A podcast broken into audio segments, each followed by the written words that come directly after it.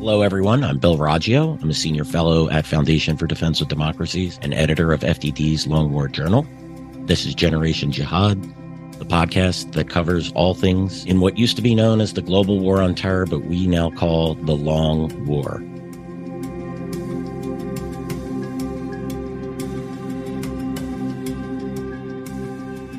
Today's Friday, so my co-host today is Behnam Ben Taleblu. Behnam is a senior fellow at FDD where he focuses on Iranian security and political issues, but Behnam knows so much more about all the militias throughout the Middle East. Uh, Behnam's my, my go-to when I want to know about anything and everything Iran. Behnam, great to have you on your Friday spot on uh, Generation Jihad. It's a pleasure to be back with you. Thank you, guys. Oh, no, it's a pleasure is all ours. Hope your travels, you know, I know you were traveling. That's why we missed you for a couple of weeks. Uh, hope you had safe travels and then welcome back to the United States. Thank you. It's good to be home. Yeah, well, we we got a, a, little bit to, to cover. I think since you and I we we've covered the deterrence issue with the militias in Iran for quite a bit, and we're going to start off with that today.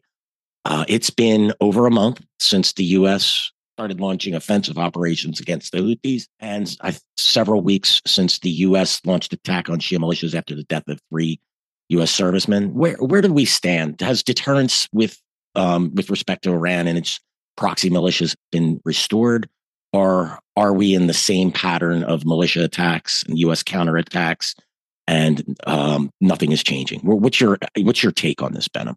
You know, there is uh, uh, something I've been saying since I think December, which is we didn't lose deterrence, or deterrence was not eroded overnight against these groups, and it will not be rebuilt overnight. So, so much of this is about our messaging, our military moves, and the signals we're sending to the patron and the proxy as to what the potential next steps could be.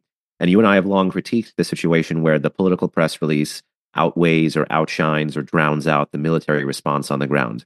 I think uh, we have to commend the administration on a couple of counts. One, the, the response in the aftermath of the killing of the three service persons in Jordan was wider in terms of a geographic target dispersion, wider ranging than one would have thought would have been just the pinpricks.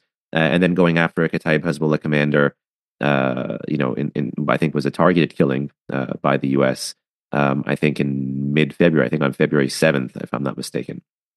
Uh, but from that, we kind of have reverted back to the patterns of the past where we have something of an architecture in the region, whether it's in the Red Sea against the Houthis or uh, in Iraq and Syria with the bases that either do have uh, air or missile defenses or versus the bases that don't, to be in the disrupt and degrade world. Disrupt and degrade. Disrupt by, you know, being able to intercept that which they throw at us and degrade by going after the military stockpiles. And I think we're fast moving into a world where this is also familiar for the proxies. So they don't mind engaging in this kind of operation, and they may be prepared for, politically, if not militarily, uh, these kinds of responses.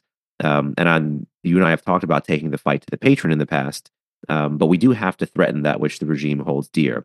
And even though at some point, that may taking the fight onto Iranian territory. I think you and I have very different timelines for that. I think there is so much more that could still be done in Iraq and Syria. And those are things that need to be happening even before the US is hit.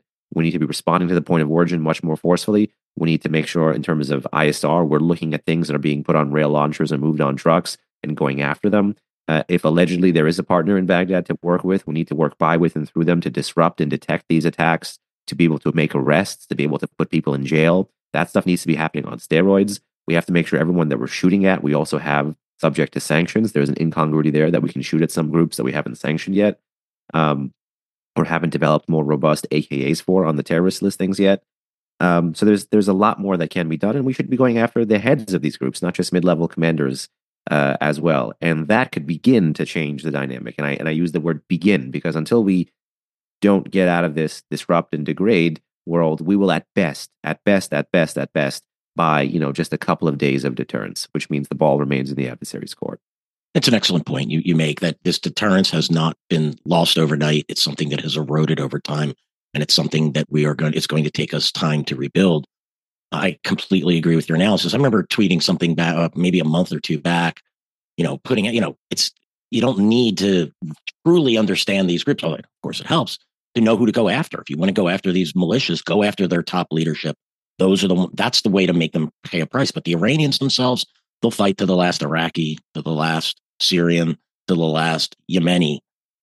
Um, if, until we start, I agree with you. Until we start going after things that Iran really cares about, top leaders of its IRGC, top assets of, of the IRGC, I don't think anything is going to change on the ground. And um, you know, look, I, I, I agree with you. The strikes that the U.S. carried out in Iraq and Syria, and, and the, particularly in Iraq, there's a political price there that the U.S. pays because the Iraq, the U.S. is at, inside of Iraq conducting that mission against the Islamic State at the uh, approval, at the support of the uh, Iraqi government, and there's a lot of talk to get the um, U.S. to leave. So that there is, and that's another reason why let you know there needs to be quick and forceful action and and, and an attempt to you know to solve this problem quickly as opposed to stretching these attacks out you know in a retaliatory manner. What did you how did you describe that Behnam? You said uh, Dis- disrupt and, and and degrade? Yes the disrupt and degrade. And if you do this over time the us could be out of iraq before this problem can even be solved right? Because that that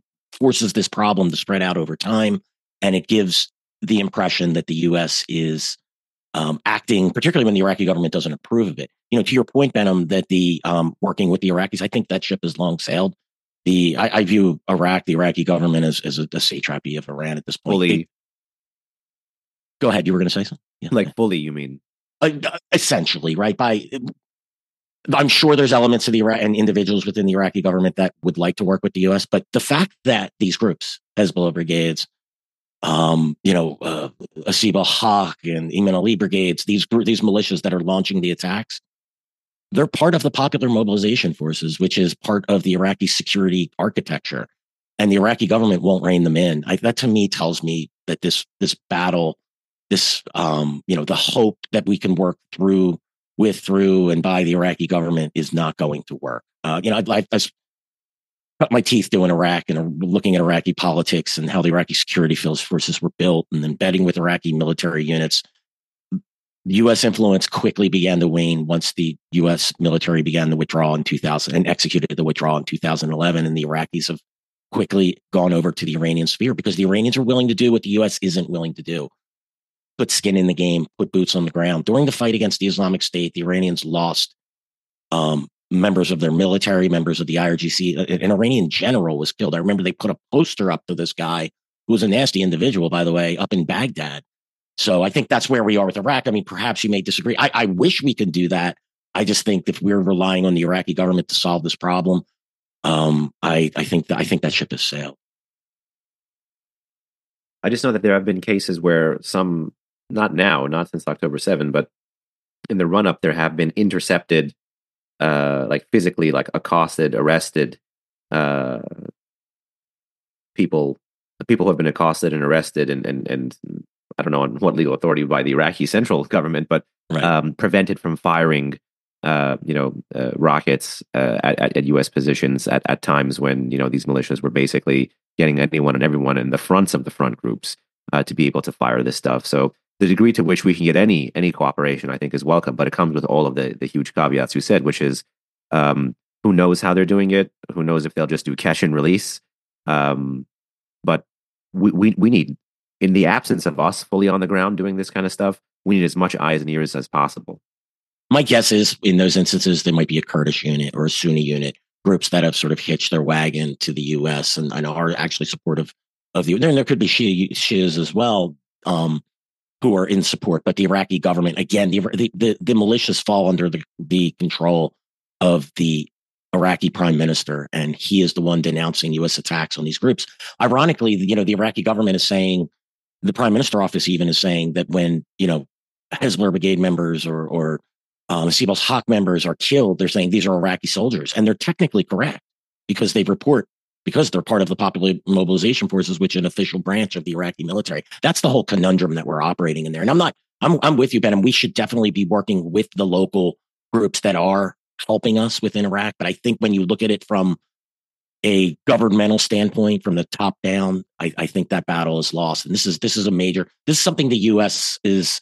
I just don't see our situation improving there over time, particularly as these strikes are launched and the Iraqi government becomes more and more incensed. Every time the prime minister comes out and denounces a U.S. strike that killed a Hezbollah brigade member leader, um, that's a win for these militias. That's a that's a feather in their cap. It's a propaganda win, and it's it's just more erosion of the support for the U.S. to remain in, in inside of Iraq. Um, but yeah, let's let's uh, move on from there. Um, can, speaking of actions against the militias. The U.S. conducted a cyber attack on what is believed to be an Iranian spy ship that's plying the Red Sea and the uh, Bab el Mandeb Strait and the Gulf of Aden. Tell us a little bit about this, uh, Behnam. What was? Uh, do we know the, the name of the ship? Do we? Um, was the uh, was the cyber attack effective? Is this enough? You know, um, we've been talking about the Behshad, which is an alleged IRGC uh, spy ship that you know open source reporting uh, claims is somehow assisting the Houthis with targeting, particularly for the anti ship ballistic missiles. The Houthis are the only proxy that have and have used uh, anti ship ballistic missiles. These are copies of Iranians' uh, missiles that have electro optical uh, seekers on them. Uh, it's hard to hit a moving target at that speed and at that angle, uh, which is why we have seen a lot of the near misses and a lot of the kind of the, the you could say more harassment using these missiles than than actually being able to like land a blow or, or make an impact. They haven't sunk really any of tankers, but they've, they've caused a lot of damage, particularly when married with you know anti-ship cruise missiles and, and one-way attack drones. But um, in a time when an Iran-backed proxy is threatening freedom of navigation in the Red Sea and around the Bab el Mandeb, there's no reason why any Iranian vessel should be permitted freedom of passage or uh, to be engaging in any kind of and uh, what they allege is an anti-piracy mission in the region and have this kind of freedom of maneuver, even though you do have this under the law of the seas uh, when they're literally restraining everyone else's right to benefit from peaceful transit and commerce per the law of the seas. So I think a more forceful response should have come much, much earlier. It should have come much, much earlier to the predecessor spy ship to the Behshad, which was another uh, Iran uh, linked ship, which was called the Saviz. Uh, that eventually had some kind of failure. Some thought it could have been like a sabotage operation and had to be pulled out of there. Um, the Behshad, if I'm not mistaken, moved into the region in 2021. Uh, in 2023, there were more reports of it, you know, post October 7 in the Red Sea. Then it moved into the Gulf of Aden. Then there's been questions about where it was idling. Um, we assume, again, the attack, the ship that was attacked was the Behshad. Many people are reporting on it as, as such. Um, but it raises the question does Iran have any other kind of smaller naval assets out there? There was just a recent report, you know, confirming something that I think you and I and any LWJ listener would say, duh, to, which is the presence of the IRGC on the ground in Yemen you know, we've been ringing the alarm bell on this for years now. It's good to have occasional open source press, you know, actually being able to call a spade a spade here. But what we think, if it really is the US behind this cyber attack, is a signal of resolve or a signal of strength to engage in said cyber attack is likely going to be misperceived as a signal of weakness. Um, the fact that the ship was permitted to idle for so long here, the fact that the ship was able to engage in these kind of uh, targeting missions and, and, and be unmolested or unharassed, uh, and the fact that the ship did not or is not going to be sustaining major physical damage that would provide the Iranians with a PR defeat rather than a PR victory for so long is going to get in the threshold understanding mentality of the regime in Iran and its proxies uh, an impression that they can still get away with it. And this is the, the fear I have in general with our high tech posture in the region, our move towards unmanned assets, and our willingness to integrate cyber into the spectrum for the use of force. And I understand the need to integrate cyber and recommend integrating cyber, and also understand the need to you know begin to you know really beef up the U.S. force presence in East Asia, which does mean unfortunately something of a drawdown in the region. But the more we move to unmanned assets, the more you can expect the Iranians to mess with them because they'll think the threshold for our use of force is less.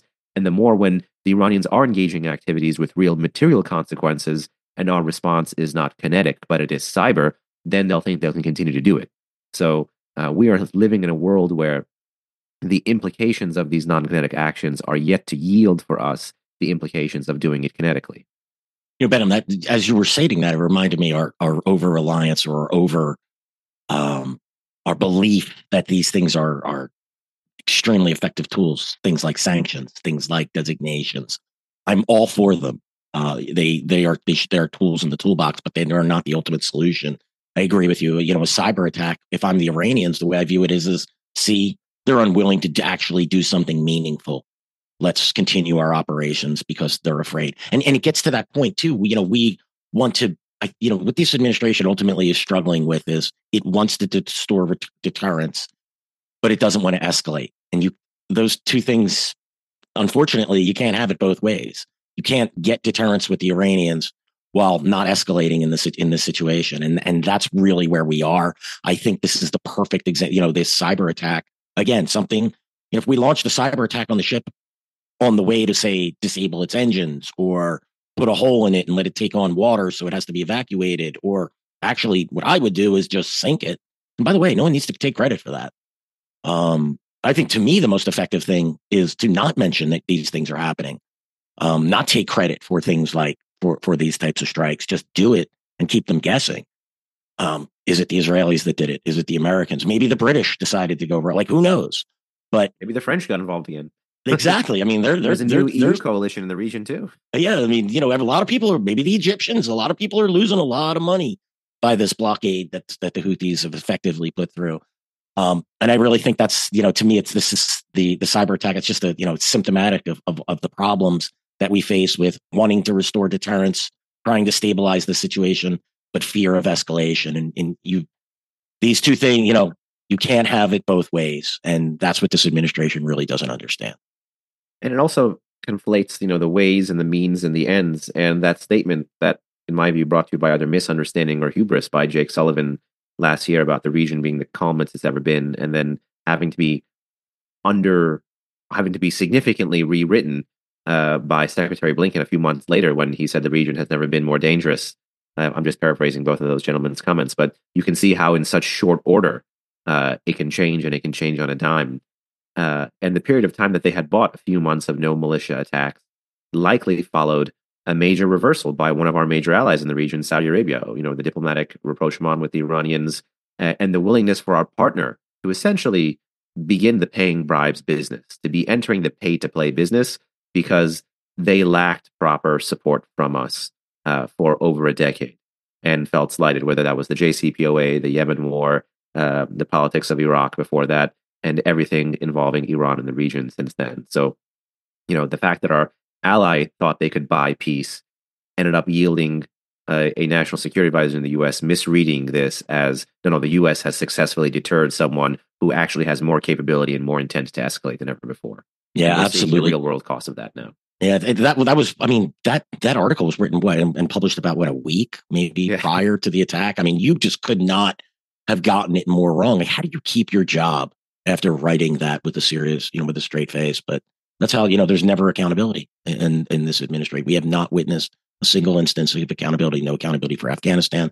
No accountability for a mistake like that. No accountability for the failed for the U.S. military pushing Ukraine to, to conduct an offensive that didn't work. Or Sullivan's uh, you know statement that the you know the Middle East could be you know more you know peaceful. Um, I don't expect any accountability from this administration. And by the way, that's something that countries like Iran and Russia and China they feed off of that as well. They see that we are we continue to fail, that we continue to have leaders um, who who fail us, and uh, you know why not? Why not take a risk when you see the U.S. have such serious um, you know, or when there's such a bad results um, from U- in the U.S. foreign policy sphere from the same leaders. Absolutely. Yeah. Let's uh, move on. Iran has uh, conducted a series of missile launches. Tell us about those. What is the significance of this? So this is very interesting, and I, and I don't intend to scoop myself, but I, at some point in time, I do need to write about this, and I've said that several times here. But well, you could scoop it right here, Behnam. And there by go. the way, uh, for the listener, Behnam is such a, and I'm going to say, you know, we say this in, in lovingly because we're geeks as well. Behnam is the ultimate geek on the on the Iranian missiles, missiles, and when I have questions about them, I have to I go to Behnam. He's the guy that knows it all. So go ahead, Behnam. Geek out no, on, on You're too kind. So with that very kind intro, let me bore everybody for a few minutes. Not me. Um, there is a capability underwriting two big threats that we face from the Iranians now. One, the regional threat, the whole axis of resistance. You know, they're backstopped ultimately, not just by the weapons they have in theater and what they can do against local shared adversaries they have with the Iranians, be that the Arabs or the Israelis, um, but they are backstopped by Iran's massive ballistic missile arsenal, which is in their home, the largest in the Middle East. And then on the other front, we've been talking about, or some folks have been talking about, this growing nuclear threat posed by Iran, particularly the, the continued, you know, violations of not just the NPT but the additional protocol. The fact that you just had a former head of Iran's atomic energy organization liken Iran to having all the components to build a car and saying that the car is akin to an atomic bomb. So Iran has literally everything, but has it dispersed and disassembled. So in in this world of why hasn't there been more pushback on the nuclear and why hasn't there been push more pushback on the regional the underwriting force that restrains us is, well, Iran's missile program. And let me just point to two quick little revolutions for us here. Last month, Iran launched a solid propellant uh, three stage satellite launch vehicle successfully uh, using all solid propellant for all stages. So basically, uh, building an ICBM in plain sight. And then they they successfully launched a liquid propellant two stage system that they had failed for many years to actually get something into low Earth orbit with. Uh, and both of them, the solid propellant one, obviously with more explicit military connections, provide a pathway to longer range missiles, particularly IRBMs and ICBMs. So first Europe, then America can fall within Iran's missile range. That aside, a few days ago, Iran launched for the first time what we had feared since 2014-15, which was on a actual tanker to be able to rail launch a ballistic missile. And they didn't necessarily call this an anti-ship ballistic missile because this seems to be a range further than any declared Iranian anti ship ballistic missile to date. The max known ranges for Iranian anti ship ballistic missiles are about a thousand kilometers, and that's taking Iranian reporting at face value. They did not mention the name of this system, but they basically showed a container with uh, its doors dropping, a rail launcher popping up, and being able to shoot a single stage solid propellant rail launch ballistic missile. They claim allegedly up to 1,700 kilometers. And the reason this matters is Iran need not only go to ICBM lengths uh, using larger solid propellant motors, it can put smaller, shorter range systems on these cargo ships, move the cargo ships out wherever, and then have that function as an extended range. Iran talked about this in 2021 with one of its converted oil tankers into an Islamic Republic uh, Navy or IRGC ship. Um, that they could house drones on this ship and function as an extended reach for the range of these drones. Now they've actually done it with surface to surface missiles that they could fire at sea at allegedly sea and surface based targets. So plus 1,700 kilometers minimum on the furthest range of where some of these tankers can go. So that's one problem. Then the second is, you know, Iran uses missile drills and missile tests for political communication as much as it does for uh, mili- show, you know, harnessing its own military utility. The more you test weapons, the more you know about your force readiness, the all weather performance of these systems, particularly if they play such a critical role in backstopping your nuclear program and your terror program from ever getting hit. You have to make sure these systems work. And more recently, not only does Iran test them and transfer them, but it uses these in military operations. You know, we saw that at Pakistan, we saw that at Syria, we saw that at Iraq. Uh, there's been 10 plus Iranian public from their own territory ballistic missile operations uh, since 2017, when the Precision Project was really revealed. But there was a mock-up of an Israeli F-35 base. I think the Iranians call it the Palmachim, Palmachim. I, I don't know the name in Hebrew. Air base. In 2019, Netanyahu gave a speech from here. In 2023, um, he gave a speech that the Iranians conflated as being from this base of saying, "Oh, we are actually attacking Iran." And in 2019, he said the F-35s had the range from that base to attack Iran. And Iran created, in terms of the mock-up, the exact diameter, if not a little bit smaller diameter, of this airbase, and launched both solid propellant and liquid propellant ballistic missiles, but two liquid propellant ballistic missiles that they had redone the warheads over. Uh, so it had finlets, it had maneuvering reentry vehicles, and they showed you had allegedly a circular error probable or accuracy of up to four meters. So it could hit within four meters of its proposed target. And the video, unfortunately, is shockingly accurate unless it's doctored with. And it shows, you know, these warheads basically crashing into tents that simulate uh, exactly the building structure of Palmachim Air Base. And you know, Iran has a long history of using missile tests to send you know anti-Israel, anti-Semitic messages. So here they are firing in 2024 at uh, an airbase that they at a, at a mock-up of an Israeli airbase. Uh, last month, they fired a missile that was named after uh, the uh, last Jewish stronghold in Arabia that was overrun by the Prophet Muhammad's armies in the seventh century. Uh, they in, in 2022, if I'm not mistaken, they've launched missiles at a mock-up of Israel's nuclear reactor in Dimona. Uh, in 2018, if I'm not mistaken, or 2017, they fired ballistic missiles at a mock-up of a Star of David. In 2016, they have written "Death to Israel" in Hebrew on their ballistic missiles, and their first ballistic missiles, procured during the Iran-Iraq War, they wrote in Arabic and in Persian "Death to Israel," "Death to America," "Death to Saddam," "Death to the Soviet Union," just in case anyone didn't get the message. You know, you mentioned the mock-up, and that brings me back to an, an Iranian attack on U.S. forces. Now, this was uh, it was a militia attack, actually, but the Iranians built a mock-up. This was in 2006 of the uh, uh, U.S. Uh, it was in damn, what was the I can't I can't remember. I'm going off of memory here, and this was so long ago. But um, they kidnapped uh, the this militia. It was a, wound up being what became Asa'ib al-Haq and a guy named Qais Khazali was involved in this, and, and Abu Mustafa al-Sheibani. Um, they've run their key militia leaders in Iraq now, um, but they built a mock-up of this um, of this military center that was in Iraq, where U.S. advisors were advising Iraqi police, and they actually executed it. So when I hear the Iranians built a mock-up to do something, it, I perk up, and because I, I take that seriously. I'm not saying the Iranians are going to launch an attack on an Israeli base. I'm sure it's more symbolic, but it just brings that to mind. Um, they're they are they're deadly serious about their operations and what they what they plan to do. And who knows, maybe they if they feel the time is right that they could execute attack like that. I, I find it interesting, Behnam, that you know you were talking about um, it's Iran's nuclear capabilities. It's missile. Clearly, to me, they have the ballistic missile capability. Do you think that the Iranians are close? That like I'm a, look, I'm not an expert on this. This is my opinion after watching this for years and reading a lot about it. I think the Iranians have the ability to build a nuclear weapon. And now I think they have the ability to, to put it on top of a warhead. It's just a matter of them putting the finish on it if they haven't already done it in secret. What is your expert opinion on or your analysis of what is Iran's nuclear capabilities are? You know, this is as much an intelligence question because one person's definition of weaponization may not be the same as another's. And if you look at what we do know, the known knowns, if you will, is that they did have a crash program to develop this as fast as possible. That was part of the AMAD plan. That's what the older IAEA reporting talked about, and that's precisely what the Israelis showcased to the world when they kidnapped and, and showcased the atomic archive. So clearly, the move towards developing these bridge wires and detonators was on paper. There was there was a desire precisely to do this. Um, how far they are, we still don't know. I am of the view that given this stuff is essentially on the internet, and that this was stuff that they wanted to do in the pre 2003 era, when you look at how far they've come on so many other capabilities, and given that weaponization may be so hard to detect, and given that there are gaps in IAEA reporting, that the public assessments of 12 to 18 months, I think, are, are way overstated.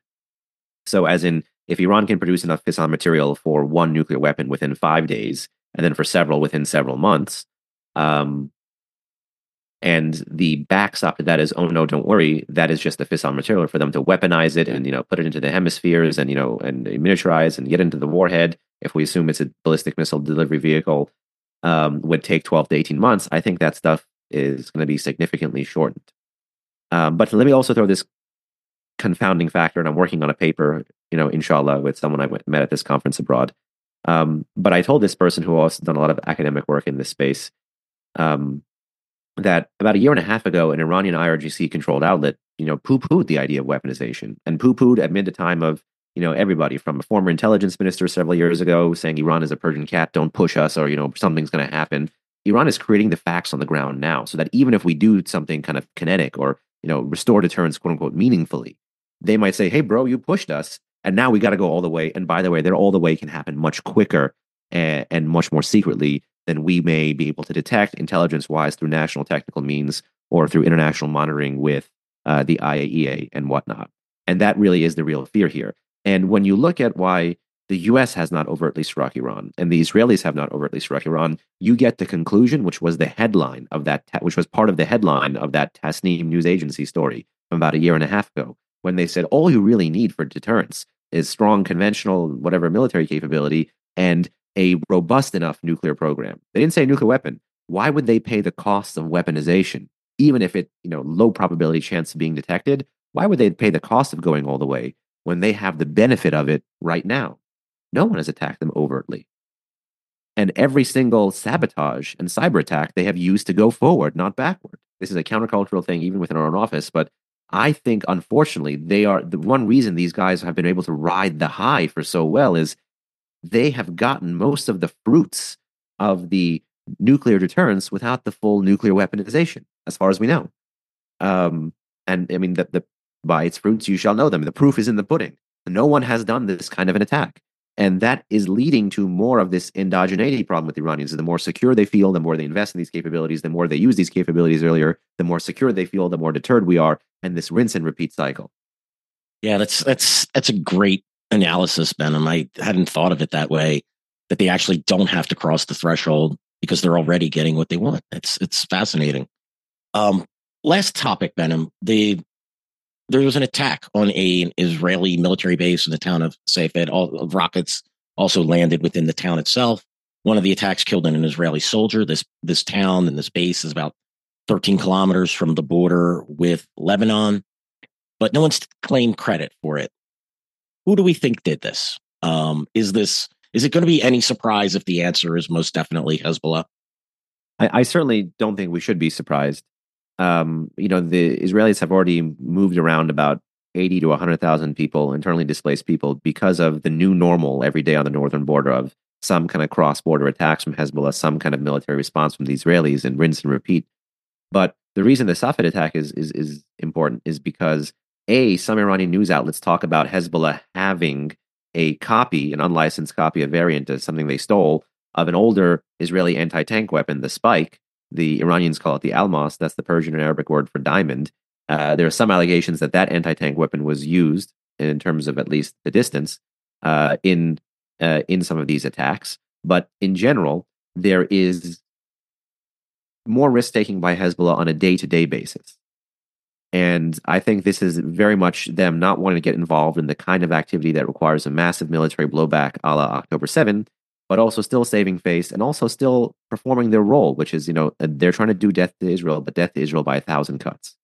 And every smaller capability that lets them inch just a little bit further, okay, nothing more than eight miles. Okay, nothing more than 10 miles. Okay, now we're at 13. You know, this is, these are game changing moments, but in the aggregate, never on their own. And that's why I think the Safed base, when we look back on whatever is going to be coming our way, whether that's a third Lebanon war or not, uh, is going to ha- is going to be a pivotal moment. Yeah, I, I, it's you know what bothers me about this is you it's, you called it the new normal, right? And how long you know how long can Israel take this? I mean, keeping up to 100,000 citizens evacuated, 300,000 soldiers mobilized. Now, yes, a significant portion is down south, but a significant portion is up north in preparation. The question is, is how long can Israel tolerate this level of attacks? And the other thing too is the international community really doesn't seem very concerned that Israel is under constant fire from Lebanon daily. And so as that new normal, as that becomes the new normal, you know, the the pressure is on Israel to just suck this up and take it. Do you think the Israelis um, can take this much longer from uh, Hezbollah? And if, and if the Israelis do something more, subs- well, a I think you know, a real third Lebanon war with Hezbollah is something the IDF, IEF, the whole establishment, whatever, is going to have to think through. Um, because it is a qualitatively different kind of fight. The imagery that will come from that fight, the civilian casualties, the costs are very much not on the scale of even what we saw with Hamas on October 7. That's my estimation. That's not designed to feed into the Hezbollah deterrent, but also to explain why it hasn't been done yet in the post 2006 war buildup that Hezbollah has been able to effectuate. Uh, it doesn't mean that the Israelis can't fight better or smarter or more strategically, but that the terrorist entire architecture that surrounds Israel is betting on the erosion over time of the goodwill and the state society contiguity and continuity uh, that October 7 brought, and may see this as a war of attrition that they can win and win simply by surviving. And by surviving, by allowing Israel to accomplish maybe select military goals against Hezbollah, but never accomplish a political goal. And in that world, the international community doesn't seem to care about enforcement of 1701, pushing Hezbollah back, demilitarizing a zone south of Litani. And uh, almost two decades since that, you know, resolution, the time has come for the Israelis to ask if the UN won't enforce it, if the Lebanese armed forces won't enforce it, who will? Yeah, the Lebanese government came out and said they wouldn't do it. And you know, it's they can't. I mean, they also can't. they right. I mean, and that's the that's the truth, right? I mean, I still question whether they want to. Um, I imagine from if I was the Lebanese government, I'd I'd be happy that Hezbollah has most of its forces, you know, south of Litani. I don't want them, you know, not that they don't have a lot of influence outside the south, but um, yeah, yeah, it's it's it's a real conundrum. And and I, I do again, I worry about that new normal. Will the pressure be placed on Israel to not respond forcefully, to not enter Lebanese territory? Because if they want to, no, you know, my, my last question for you, Behnam.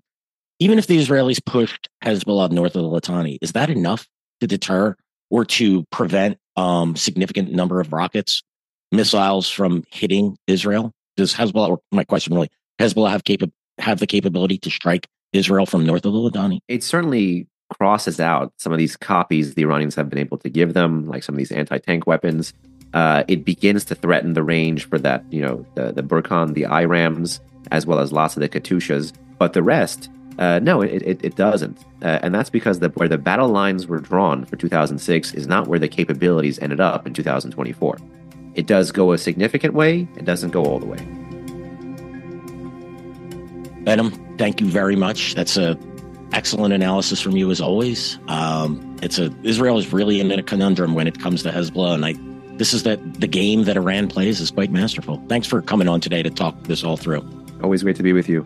Hopefully, man, better looking- times. Yeah, looking forward to next Friday. As I'm sure Yes. there'll be more interesting things to talk about. Thank you, Bill. Thanks, Behnam.